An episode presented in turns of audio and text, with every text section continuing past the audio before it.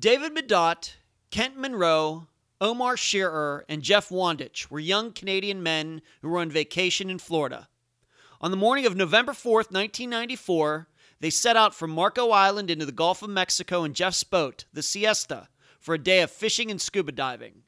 48 hours later, Wandich was found stranded on a military light tower, the boat had sunk, and the other three men were never seen again. I'm Ed Dentzel, and this is Unfound.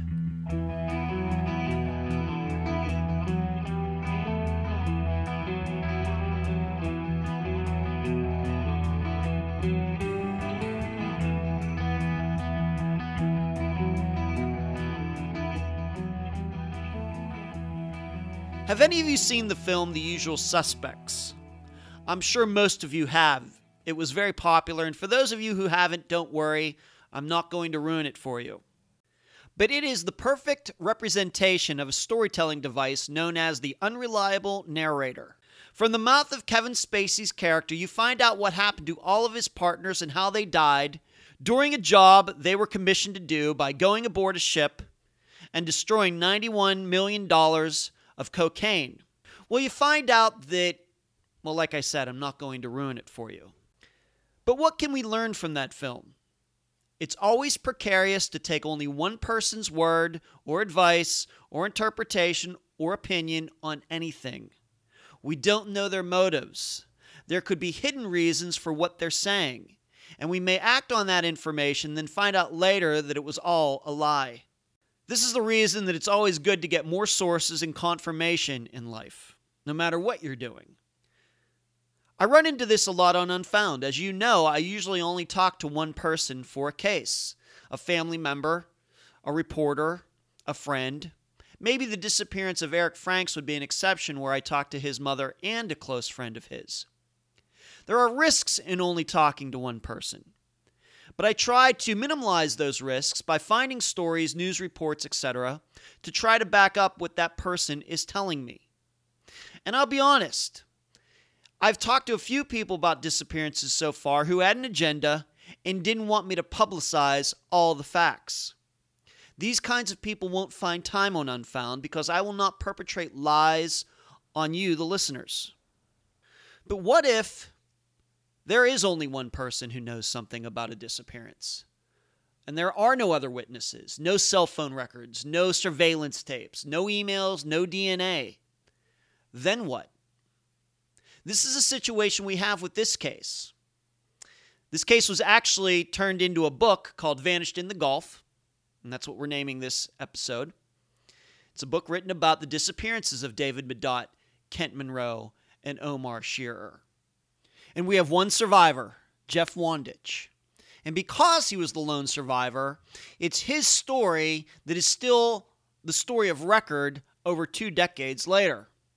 And this is according to the Coast Guard and all other law enforcement agencies that looked into this boat sinking and disappearance of these three men way back in 1994. What we're going to try to do on this episode and the next one, we're going to try to figure out if Jeff Wandich can be believed or not. Usually, this is about the time I give you the summary of the case, usually presented by my friend Meaghan Good's site, charleyproject.org. But we're going to break protocol for this episode. I'm doing this for a few reasons. Number one, I want you to hear the official story, the Jeff Wandich story, from a person who has been personally affected by the disappearance, and that is David Medott's father, Bill Medott, who is the guest for this episode. And he and I agreed beforehand because I told him how I was going to conduct this episode and next week's episode. He is going to present the official story to you, the Jeff Wandich story to you, with very little opinion from himself or myself. Number two, I'm treating this case much like a trial. This episode, we're going to present the defense of the on the record story. That's actually the opposite of how we usually conduct trials in the United States, but on this program, the defense is going to go first. And then next week, we will present the other side of the story. I guess you would call that the prosecution. And all of you, the listeners, will get to be the jury. So, over the course of this next week, if you'd like, it will allow you to become more familiar with the case before I present the other side. You can also check into everything that is mentioned in this episode to research it further. Then, in the end, after next week's episode, you'll get to render judgment. Is the official story believable or isn't it? Unfound News. There's nothing that fills me with more pride about Unfound than the number of former guests, people who have been emotionally scarred by disappearances, who then turn around and tell others who are suffering that Ed Dentzel and his program Unfound is a place where the families of missing people have a voice. The amount of trust and respect these people show me is overwhelming, and it's not something I could have ever imagined happening in my life even six months ago. I want to thank Mary Lyle, Darlene Pitts, among others, who have put in a good word about Unfound. The program is now on TuneIn Radio. I personally didn't even know it hosted podcasts. I thought a program had to be affiliated with an actual terrestrial radio station to be on there, but I found out that I was wrong, and now you can find Unfound there. This is good for the program and the guests who want answers, because TuneIn is a popular streaming radio app that is easily accessible with both Android devices and iPhones. Unfound reached its highest ranking on Podomatic this past week. Out of thousands and thousands of podcasts hosted there, Unfound reached number 66 overall. Really incredible, in my opinion. We're still working on cracking that top 200 on iTunes, but good things usually don't happen all at once. Where you can find Unfound. You can find it on Twitter at Unfound Podcast. You can find it on Instagram, also at Unfound Podcast. Have had a lot of new followers there this past week, a lot of likes of the couple pictures that I've posted. Very excited about that. You can find Unfound on Facebook at the Unfound Podcast discussion group. Always enjoy talking to listeners there, meeting new listeners there. You should be joining the conversation. I think you'd enjoy it as well. I remind you that you can find Unfound at Podomatic and iTunes. You can subscribe and share from both those locations. And I thank all of you for the recent reviews. You can email the program unfoundpodcast at gmail.com. And finally, please mention Unfound at all the popular true crime locations, including Reddit, WebSleuth, podcasts we listen to, and all other true crime websites and forums. Couple notes about this interview. This disappearance is a complex one to tell because boating and scuba diving are involved. Bill and I tried to keep the wording as ordinary as possible, but if you don't know what a BCD is and you're not familiar with the term pressurizing and scuba diving, then please just stop the podcast, look those terms up, and then start it again when you're ready because those things are important to know if you're going to understand exactly everything that happened. And I remind you once again this is the official story and is supported by the Coast Guard and all other government agencies involved in the investigation of this disappearance. And it all comes from the account that Jeff Wandich gave these entities back in 1994. I'm so happy to have on this episode of Unfound Bill Medott, the father of David Medott. Bill, welcome to Unfound. Hey, it's Kaley Cuoco for Priceline. Ready to go to your happy place for a happy price? Well, why didn't you say so? Just download the Priceline app right now and save up to 60% on hotels. So, whether it's Cousin Kevin's Kazoo concert in Kansas City, go Kevin, or Becky's Bachelorette Bash in Bermuda, you never have to miss a trip ever again. So, download the Priceline app today. Your savings are waiting. Go to your happy place for a happy price. Go to your happy price, Priceline. Thank you, Ed. It's a pleasure to be here. Tell the listeners a little bit about your son. Um, well, my son David, uh, who was 25 at the time this happened in 1994, is, uh, in my view, a remarkable young man. He um, was very talented in many respects. He was very outgoing, had a lot of friends. He was doing very well in, in business in the company he worked for. He had a lot of interests uh, one of which was diving. So he was a young guy, really with the world in his hand, uh, whatever he wanted to do. So that was a capsule of David. What company did he work for?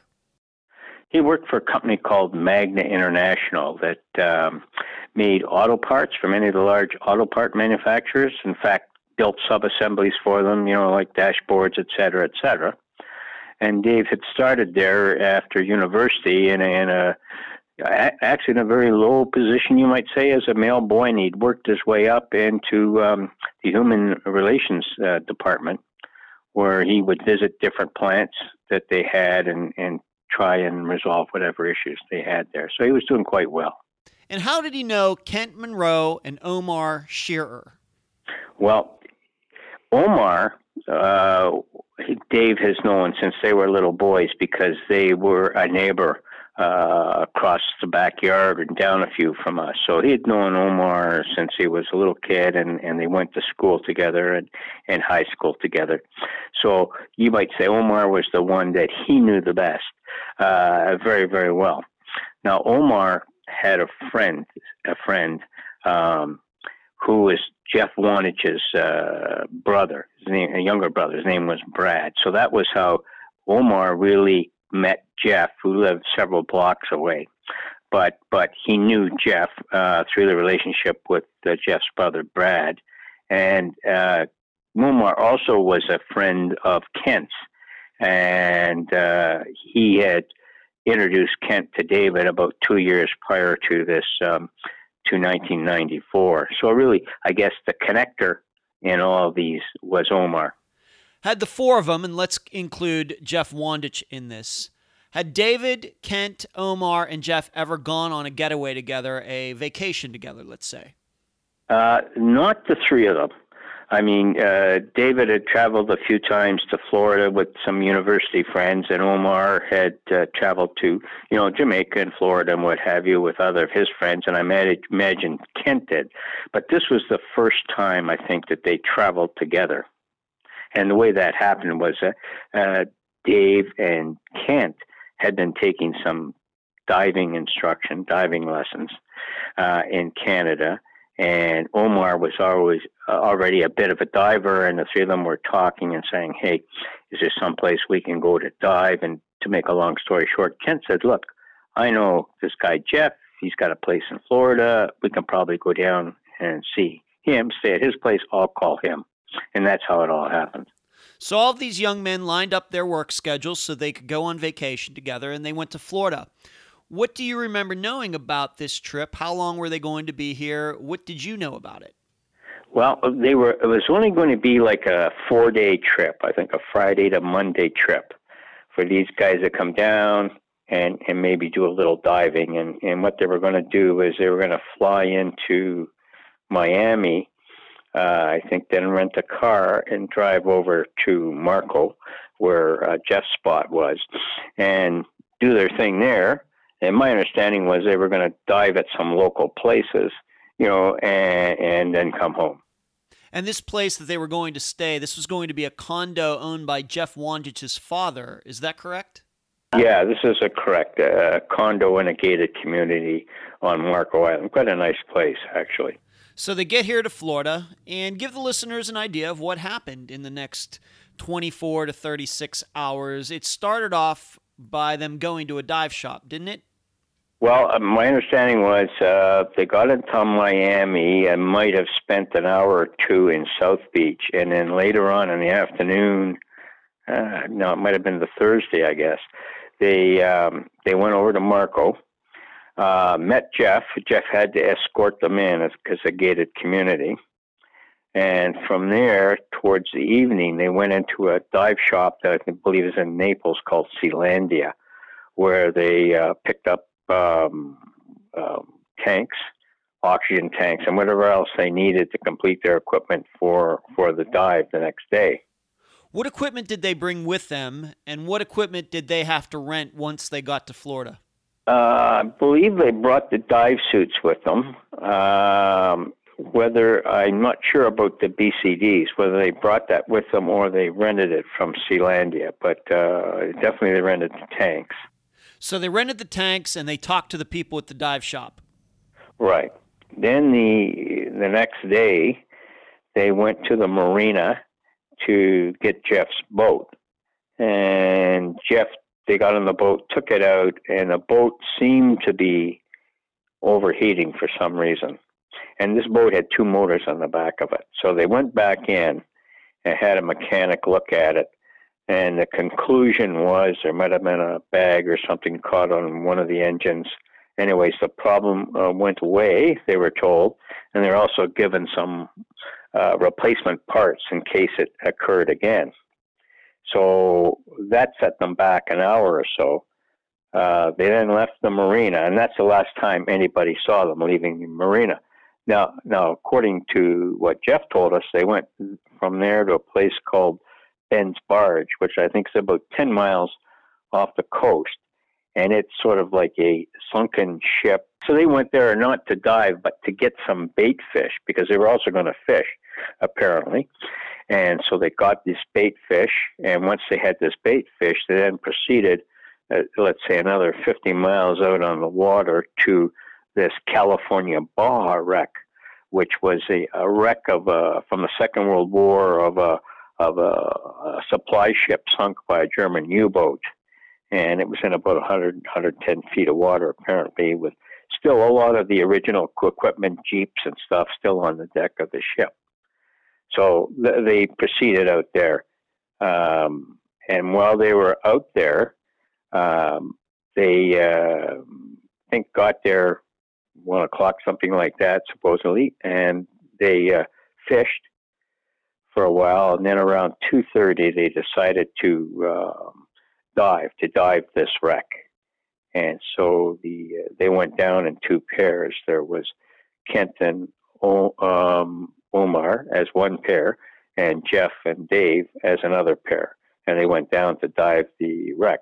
Now, I I think one of the things, and I'm not a diving person, but I guess when you get down 20 to 30 feet, you have to uh, equalize the air in your ears. I guess that means stay in that position for a little while and let your body accustom, uh, acclimatize to that. So when they got down to that position, um, Kent was having trouble making adjustments and uh, it got to the point where they felt no, he couldn't go further. So Kent and Omar came back up to the boat, and uh, Jeff and David continued to the bottom to to look at the wreck. So they're going up. Uh, Jeff and David go down, and they're down on the bottom for about another ten or twelve minutes because I think at that depth you can only dive for about fifteen minutes in total, and then they come up in the meantime, again, apparently what happened was when uh, Omar and Kent surfaced, so they'd been off the boat, who knows, five minutes. Um, they surface, they get on the boat, back on the boat. And when they're back on the boat, they suddenly find that this boat is, is filling up with water somehow. And uh, be, they, before they can do anything, try and start the boat, it won't start. Then the boat apparently flips over. I say apparently because this is what we were told. At this point, I think the listeners need to know that everything that Bill is talking about here is what Jeff Wandich told Bill, the rest of his family, the other families, the Coast Guard, and any other law enforcement agency that was involved in this case, in this disappearance. This is what Jeff Wandich told all of them. There's no proof that any of this is true. It may very well be true. But everything that Bill is saying here is from the mouth of Jeff Wandich, the survivor of this incident. Bill, please continue. So, uh, when Jeff and David reach the surface, they look around and they do, all they see is the bow of the boat, about three or four feet of it, sticking up in the water. The rest is submerged. And they look beyond the boat uh, 50 to 80 yards, and they see Kent and Omar, uh, who when they when the boat capsized, they jumped off and they grabbed their uh, BCDs, their buoyancy compensators, uh, and were hanging on to these. So Jeff swam over to them, uh, helped them get their tanks off because the tanks at this point were weight, and and put the buoyancy compensators on, and then so it's like a life jacket, and then they come back to where the boat is sticking out of the water, where David had gone and had grabbed a line from from the boat and was holding on to it. So now we have all four of them sort of around the uh, the boat, and, and then the story comes out. Hey, what happened? Tell us what happened. And so what I've just told you is what Jeff said he got from Omar and Kent when they were around the boat. And the boat was staying in place because the anchor was still anchored to the bottom. It was anchored to the bottom, right, with the line to the bow, and and so so there they were. They're they're having this thing. So now they're saying, "All right, here we are. What do we do?" Um, and in the process, they they did two things. One, um, I guess, uh, my son David went down and released. They had a bag of uh, bait fish, right, and they released the bag of bait fish, on the theory that it would the current would carry it away and therefore not attract bigger fish. Number one. The second thing that Dave did is he went down apparently and tried to look in the uh, console for the flare gun, which he didn't find. So he came back up, and that was the end of that.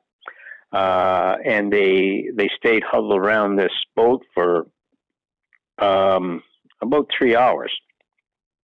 And suddenly, I guess, just as night was coming, the boat finally uh, sunk. It went the rest of the way underneath the water and, you know, went straight down to the bottom.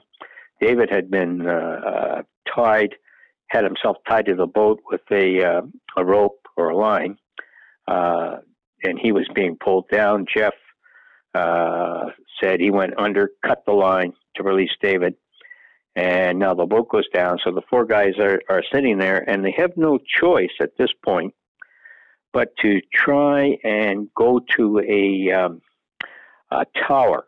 There is a Coast Guard or military tower, I guess you would call it, about 75, 80 feet above the water, uh, about four miles away. And there's a series of towers that the military used to use.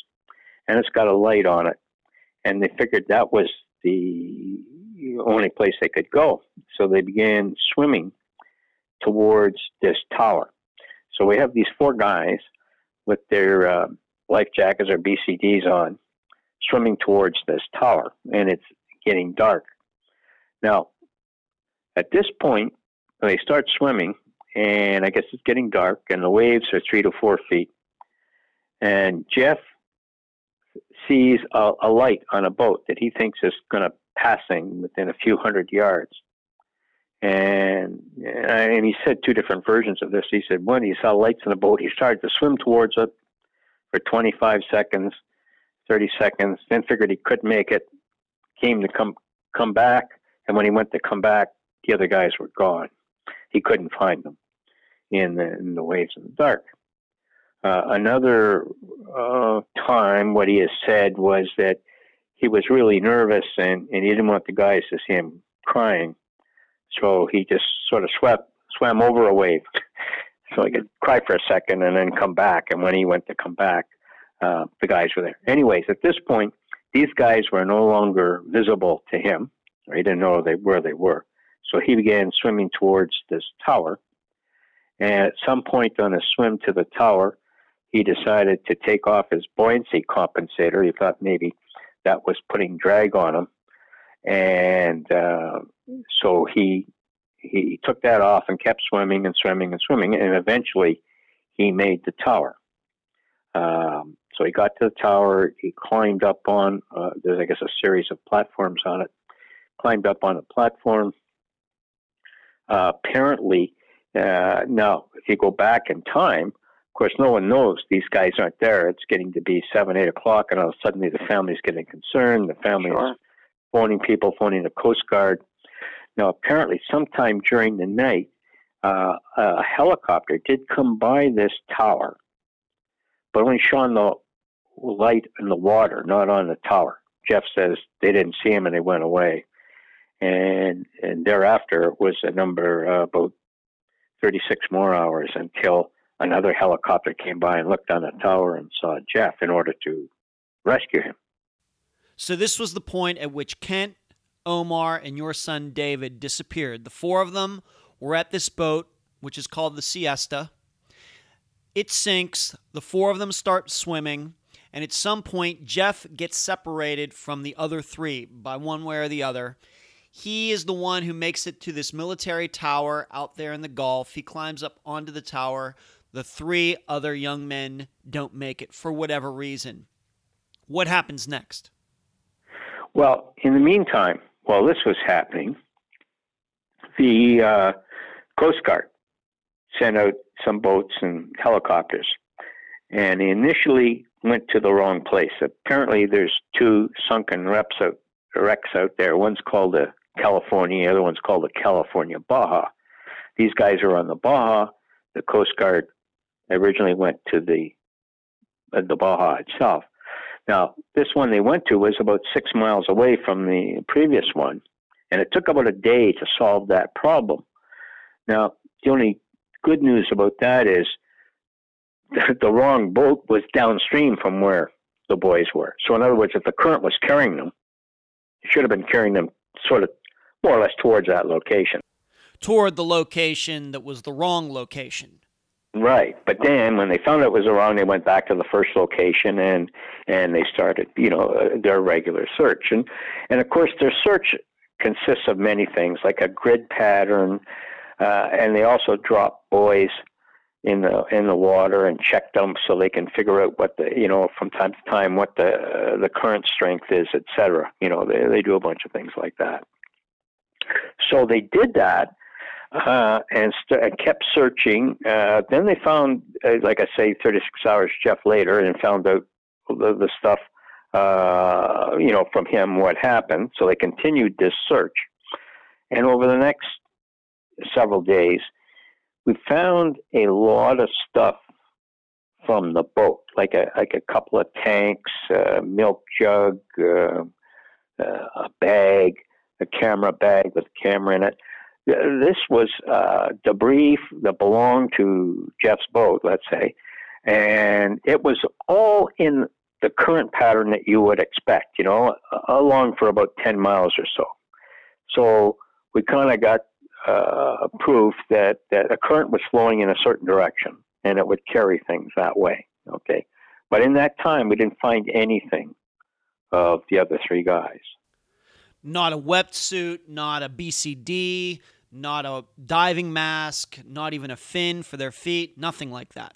Nothing at all. Yeah, and that that was sort of the that's the nub of this mystery. Like, why didn't we find anything? When we we know the starting point, and we also know uh, that we found other things. Right. So yeah. th- that's what was curious about this. Bill, can you convey to the listeners your side of this? What were you doing at the time? How did you find out that David was missing? Were you worried? Well, uh, it was, uh, I guess this happened on a uh, Friday, uh, late Friday night. So the Coast Guard, et cetera, was finished their first uh, sweeps, et cetera, by Saturday afternoon. So you might say almost a day after the boys had been missing. And I was just about to take my youngest son, uh, Matthew, who was 17 at the time, to his hockey game when I got a phone call. And the phone call was from Omar's mother, who had been called by uh, uh, Jeff Wandich's people, who had said, "Hey, these guys are missing."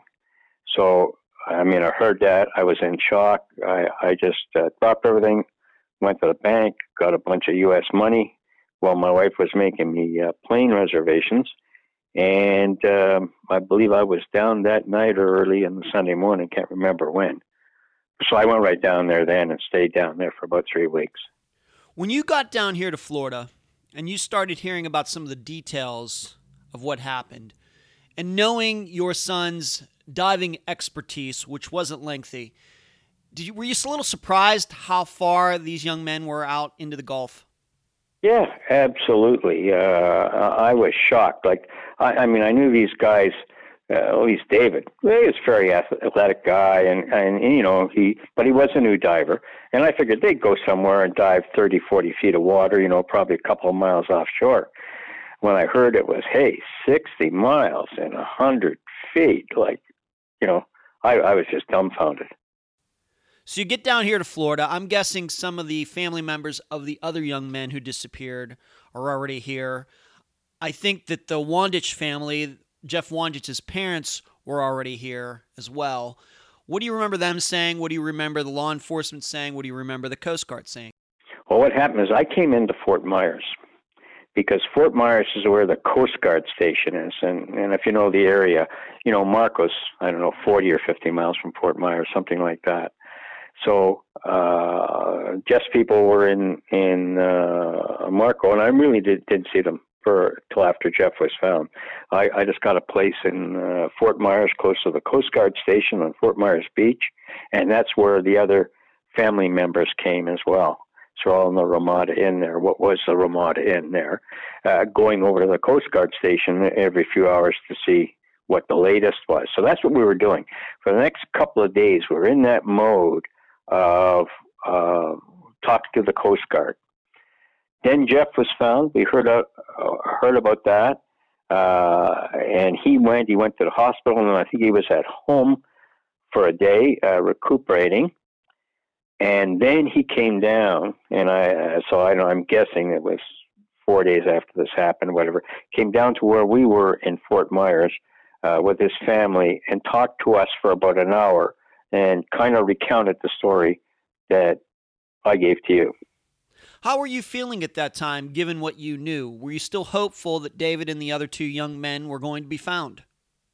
Yeah, I, I really did. I, uh, I mean, these other guys, well, my son and the other guys, were smart kids.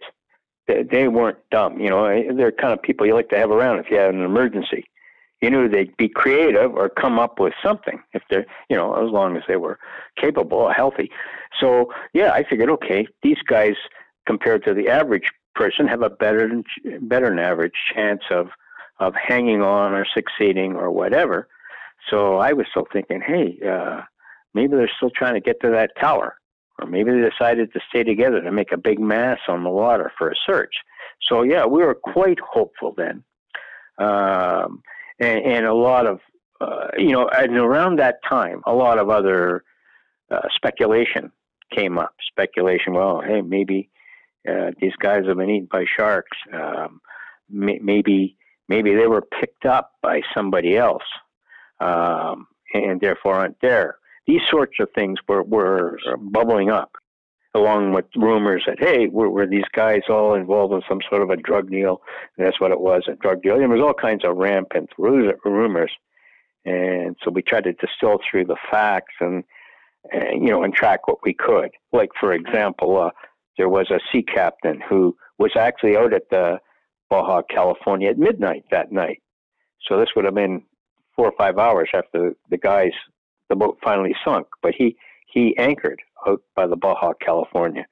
And we talked to him, but he didn't see or hear anything. That's what he said when he was out there. So, did Jeff ever say anything about a boat pulling up to the wreck and anchoring while he was waiting on that military tower four miles away? Because I'm guessing that if he and the other three young men could see the tower while they were in the water, then Jeff would be able to see a boat pulling up to the wreck from the tower. Oh yeah, well, he, Jeff said that he saw uh, four or five boats, like you call them shrimp boats, going by, but none of them came to the tower, right? But he said he saw four or five boats, but none of them came by the tower. The listeners may need to be reminded that you weren't hopeful just because these were young men who were decently physically fit. All of them, if Jeff Wandich is to be believed, all of them were wearing these BCDs, these flotation devices. They look like vests. Actually, they're excellent flotation devices that all scuba divers wear. All four of them allegedly had them. And in fact, with those devices, they'd be able to float for a long time, if not forever, even if they weren't alive. Right. and This is this is exactly why it's mysterious. If these uh, boys are wearing these things, and they got to be on top of the water, sort of alive or dead. They got to be on top of the water, and if they somehow rigged it so they were together, then you have a fairly large mass, okay, compared to some of the stuff we found. So you know, more easily sighted, yeah, I might say. And if they weren't together, then you got three shots at, at hitting something. So it did seem that, hey, we, we're going to spot something. We should be spotting something. What was the Coast Guard telling you at this time? Were they giving you reasons to be hopeful that David and the two other young men would be found? What were they saying? Well, yeah, I think uh, I had a feeling they never said this that they were just a little surprised they didn't find something because they they had their boat out there and uh, helicopters and a couple of uh, planes going by, and they were looking. And, and then, uh, you know, as I look back now, after four, five, six days, they were saying to us, "Look, you know, we're we're a search and rescue, uh, meaning." not recovery of, of dead bodies is the meaning I took from that. So when they felt there was no hope they were going to wind things down, now um, we, especially uh, Omar's uncle, uh, we got involved. We tried to uh, dig up some statistics from friends we had on on hypo, you know, in universities and stuff on hypothermia, et cetera, uh, to present the case to say, look, these guys still could be alive. You know, dehydration and all that taken, there's still a chance there's a life. And and I think the Coast Guard then did relent and continue the uh, the search for another two days, which we really appreciated. Uh, by the way, I should add. Most of the listeners probably don't know this, but I live on the Gulf Coast. I live in Madeira Beach, which is right on the Gulf Coast. Uh, where this disappearance happened is about three hours south of where I live now. And I can tell you, I've been in the Gulf of Mexico in November. I wouldn't say that the water is warm, but surely you would not get hypothermia from it within 36 hours. I don't believe. Uh, in contrast, I guess the most well known case is the Titanic, where people went into the water there and died within a few hours because of the water being so cold. So the Coast Guard is continuing to search, but how long did that go before they ended their search? And I know we're going to get into this in part two, but what was Jeff Wandich saying? Was he taking part in the search? Well, I think the, the Coast Guard continues the search, and you know I haven't tracked this exactly, but probably six days, seven days, something like that. So in the process, uh, three or four days into it, I guess once Jeff is re, uh, back home and uh, sort of re- recovered a bit. Yes, maybe we need to talk about that. What condition was Jeff in when the Coast Guard found him? Well, uh, when I saw him, you know, it's hard to say. It didn't look too bad, but he had a day to recuperate. But uh, uh, apparently, he had some sunburn. I don't know if that was from being on the tower or from before he was on the tower because I didn't see him before but uh, he didn't appear, you know, to be have a lasting uh, derogatory effects. Let me put it that way. Mm-hmm. Um, you know, I, I, and when I when I saw him, I didn't have, uh, you know, he didn't appear to be wiped out. You know, when he came down to see us, and he did. Uh, I know apparently his dad hired a helicopter. I was told, and I think Jeff went out with maybe the guy in the helicopter uh, for a bit. I don't know how long they were out for, and I know that Jeff's father also hired a uh, a sea captain, a boat, you know, to go out for a few days to look around, and, and Jeff started out with that sea captain. But after they found that flotsam, I guess that's what you call it, that milk jug, uh, the camera case, and some other things, uh, those items you already mentioned, they didn't find anything, did they? No, after five or six days, they didn't find any more, and you could argue maybe there wasn't any more to find other right. than the boat, which was which which also in that period of time the boat was raised, and it had sunk on top of the uh, California Baja. Yes, it's probably a good time to talk about that. How did the raising the boat come about? Well, eh, what happened is apparently that you picture this boat is out there and it's anchored such that the uh, the boat itself is uh, the Siesta is right on top of the California Baja, which is I know a few hundred feet long. This boat, and when it sunk, it went straight down. Well, two things happened. When it first sunk into the water, but the bow was still sticking up, some stuff like fishing rods and uh, a tool chest, etc., just fell down on the Baja. Then, when the boat itself sunk, it went down and it landed upside down on the Baja. Um, now, this is also 60 miles out from the coast, so that's international waters. And apparently, there's a law that says if something is sunk out there and it's not anchored, then it can be salvaged by anybody. So a salvager uh, by the name of Dave Satterfield from Marco after several days, he went out there uh, with his crew in his boat, and he went to the bottom and raised the Siesta, okay, from where it was, and brought it up to the uh, the top. He did this on his own. He wasn't asked by the Wandiches to do this. He wasn't asked by the Coast Guard. The salvager found out about a boat sinking and thought, hey, I can make a couple bucks if I go out there and bring it back to the surface. Exactly. Now, the Coast Guard knew he was going, and they were there watching him. okay. I don't even know if they were filming it, but they didn't do anything. So uh, he he brought this and his crew brought this boat up and towed it, and it, it was no problem. Once they got it up, you know, it floated, and he towed it into shore. And he also found, I think, a couple of tanks uh, air air tanks that were down there that hadn't been used. So that he takes it back to his place in in uh, Marco, and immediately starts taking things apart because the engines uh, have been in salt water, right? So apparently, if you don't start cleaning them real fast, the engine gets destroyed. Sure. So the net effect of that was um, it kind of dis- destroyed the chain of evidence, if you will because later on there were questions about uh, well, were the bilge pumps working? Like, why did it sink? Were the bilge pumps working? Yes or no? Well, the battery was off, but who turned the battery off? Was it off when the boys were out there, or did one of the, the divers who salvaged the boat, you know, accidentally or otherwise turn them off, the switch, you know? So all that stuff was gone, that potential evidence. And the reason that is, is because the sinking was viewed as an accident. In fact, it's viewed as an accident to this day. There was no reason to do any forensics on the boat for the Coast Guard to go on there and see if everything was working because they just thought, well, it's just a simple accident. And even more so, they actually thought that your son and the other two men were still going to be found.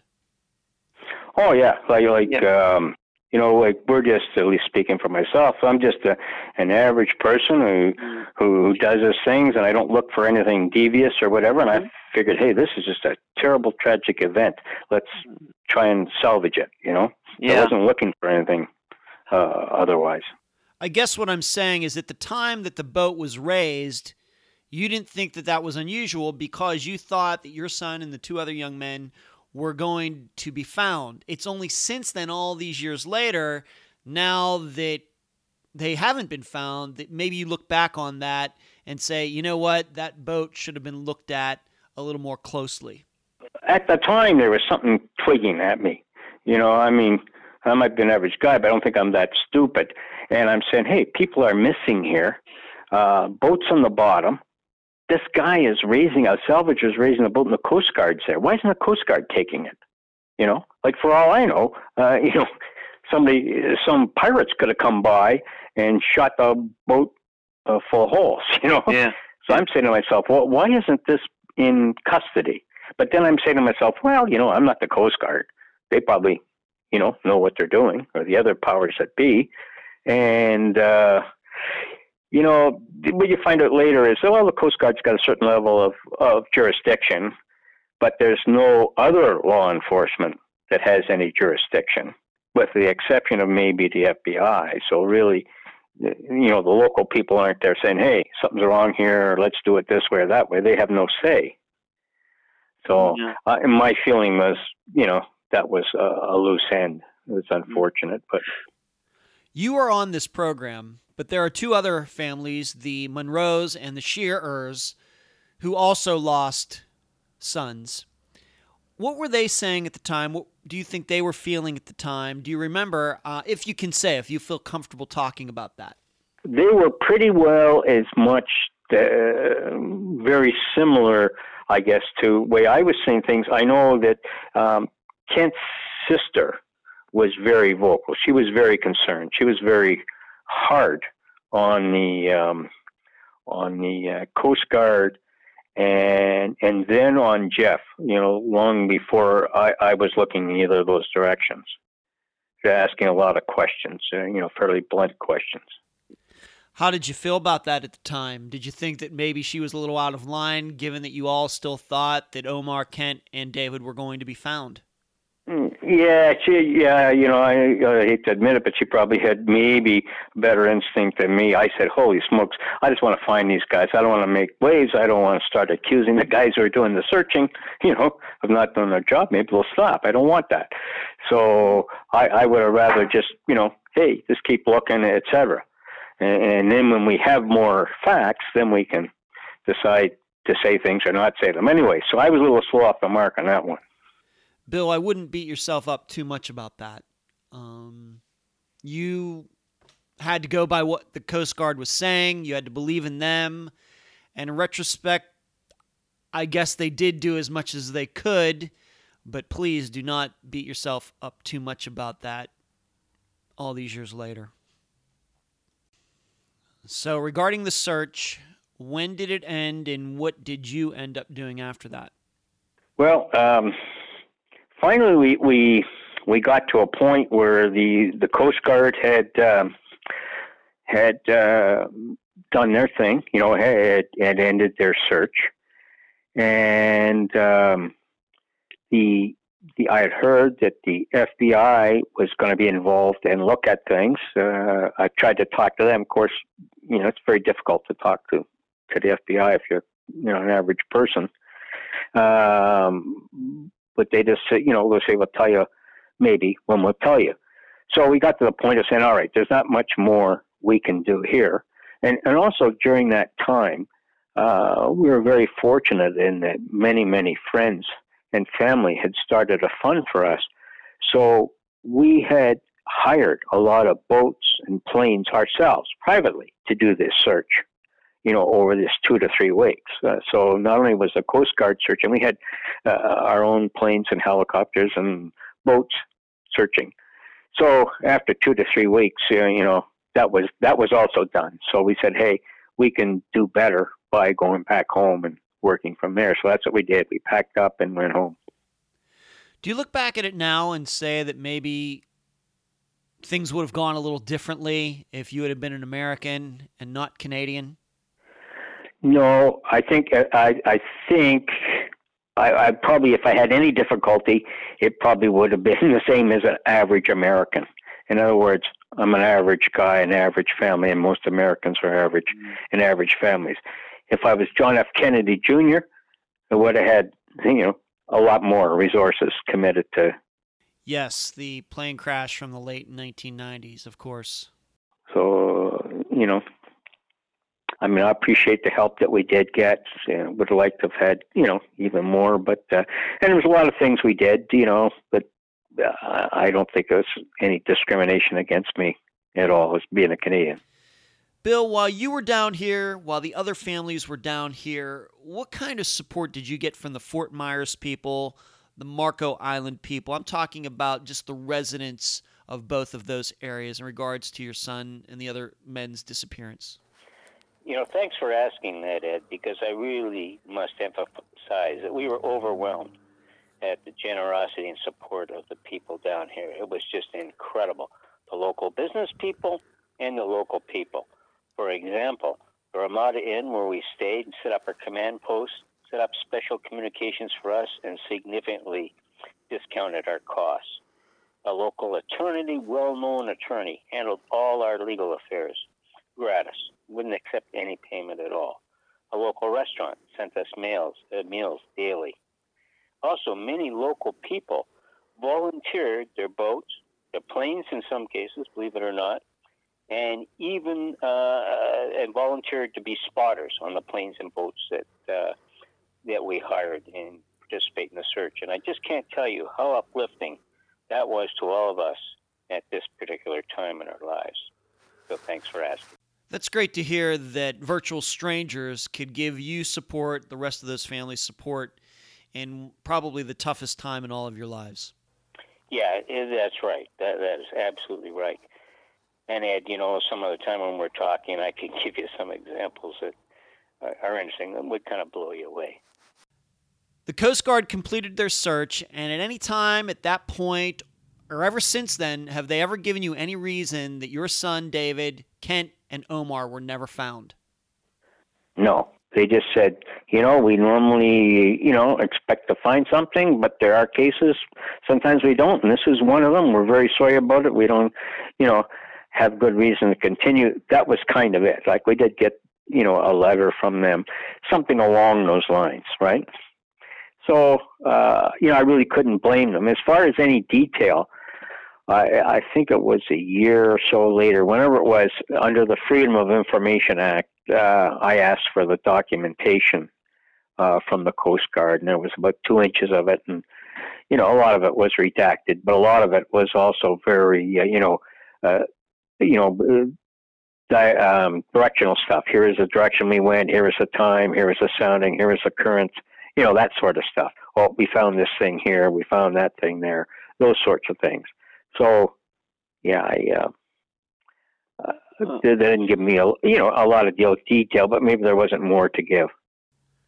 I ask because here in the United States we have the NTSB and the FAA, and had this been a different situation where it was a plane crash instead of a boat sinking, that the NTSB would come in and investigate. They investigate any plane crash that happens in the United States. But it doesn't sound like you got any kind of report like that from the Coast Guard in this case. They probably just limited that to big ships, tankers, cruise lines, um, organizations, companies like that. So you never got any official report. No, not that I'm aware of. No, and I don't know if that's a practice for when there's a, a boat issue or not. Mm-hmm. Or at that time, it was just 22 years ago. That's a topic I should probably look into because I do know that the NTSB and the Coast Guard do get together on certain cases, but uh, obviously not small craft like this. But I would think maybe they might get involved if somebody went missing or somebody actually got killed in a boating accident. Myself and the listeners may have to look into that for you. One final point in this part one of this discussion in Vanished in the Gulf. You've been working on this ever since, haven't you? Since your son disappeared in 1994. Right, right. Off and on, yes. And that was the first part of the interview I conducted with Bill Medott regarding the disappearance of his son David, Kent Monroe, and Omar Shearer. You should know that Bill is going to be returning for part two next week. Between now and next week, if you choose to look into this case a little bit more, I hope you find that Bill and I covered the facts as unbiasedly as possible. And you should know that's not easy for Bill to do. He's a very passionate advocate for his son, for Kent, for Omar. But I wanted to do it that way because I know most of you are not familiar with this disappearance. And I wanted you to look at it in the most unbiased of ways. Don't worry, next week we're going to get into a little bit more of the particulars. You may even call them contradictions. But in the end, you are the jury. You are going to get to decide whether Jeff Wandich is telling the truth or not. Regarding Jeff Wandich's account of what happened on November 4th, 1994, and given that this is the episode where we defend his story, there are some facts that should be put into evidence that you should keep in mind as you continue to think about this disappearance. Point number one I'm going to read off some names to you, and I'm pretty sure you've never heard of any of these men Timothy Allen Atkins, Edward S. Cody, Victor Marquis Cooper, Charles L. Dillon, Charles Jacob Pershow, Robert Richard Remmer, Barry Vincent Rodden, Ulysses Hanoi Roldan, Corey Dominic Smith. Do you know who all of those people are? They just happen to be all men. These are all men who have gone into the Gulf in the last approximately 30 years and never came back. And these are just the men in the Tampa area. This does not include the area that extends up to Pensacola in the panhandle of Florida. It does not include any names, any people who disappeared in the Gulf going down toward the area of Marco Island and Fort Myers. In each of these cases, these men were out in the Gulf for scuba diving, fishing, and or boating. And looking into every one of these disappearances, I've read the account of each of these disappearances on charleyproject.org. I'm not sure anything suspicious was alleged in any of these cases. In fact, of these disappearances, the one that I found the most interesting was the disappearance of Edward S. Cody.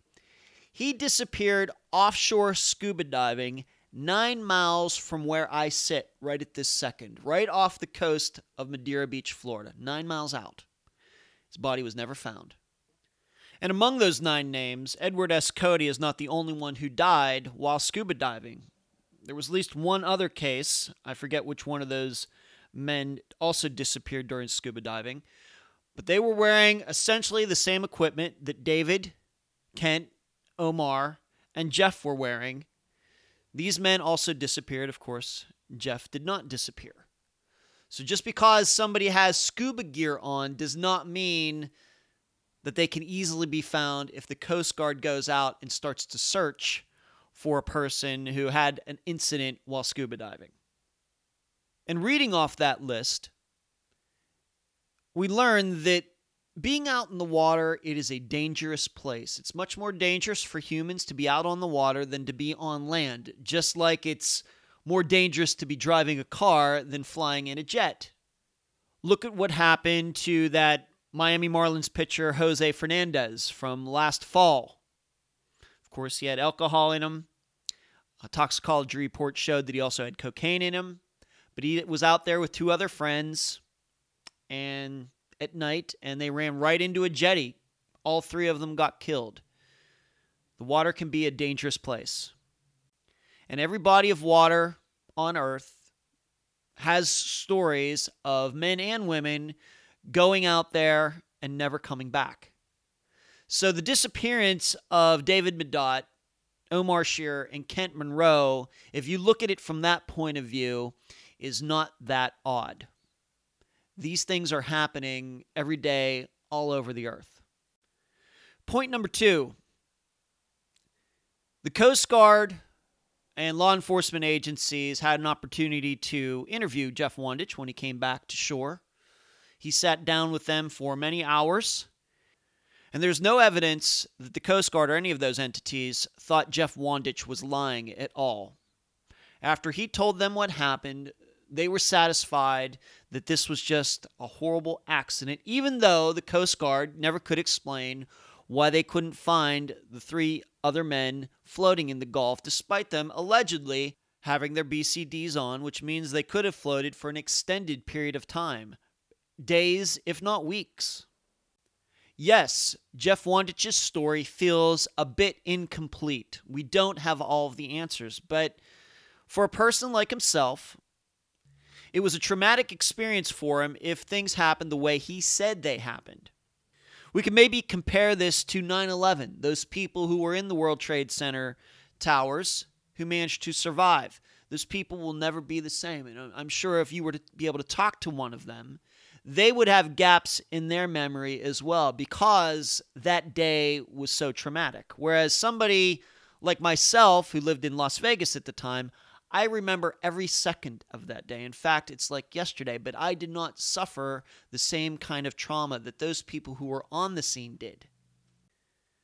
Furthermore, everything that wasn't found by the Coast Guard is exactly what Jeff said shouldn't be found wetsuits, BCDs, among other equipment. He claimed that the three other men had those things on, they were wearing them. The men weren't found, and neither were those items, so that kind of goes in line with what Jeff has said since 1994.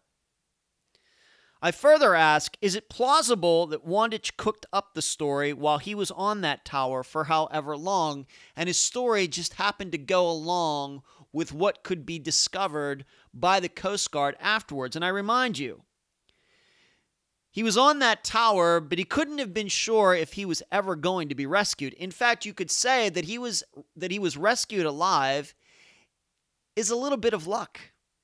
So would he have been sitting there on that tower, fearing that he might not get rescued, that he might die on that tower, but on the other hand, at the same time trying to concoct I guess what you'd call a lie in his head if he was rescued?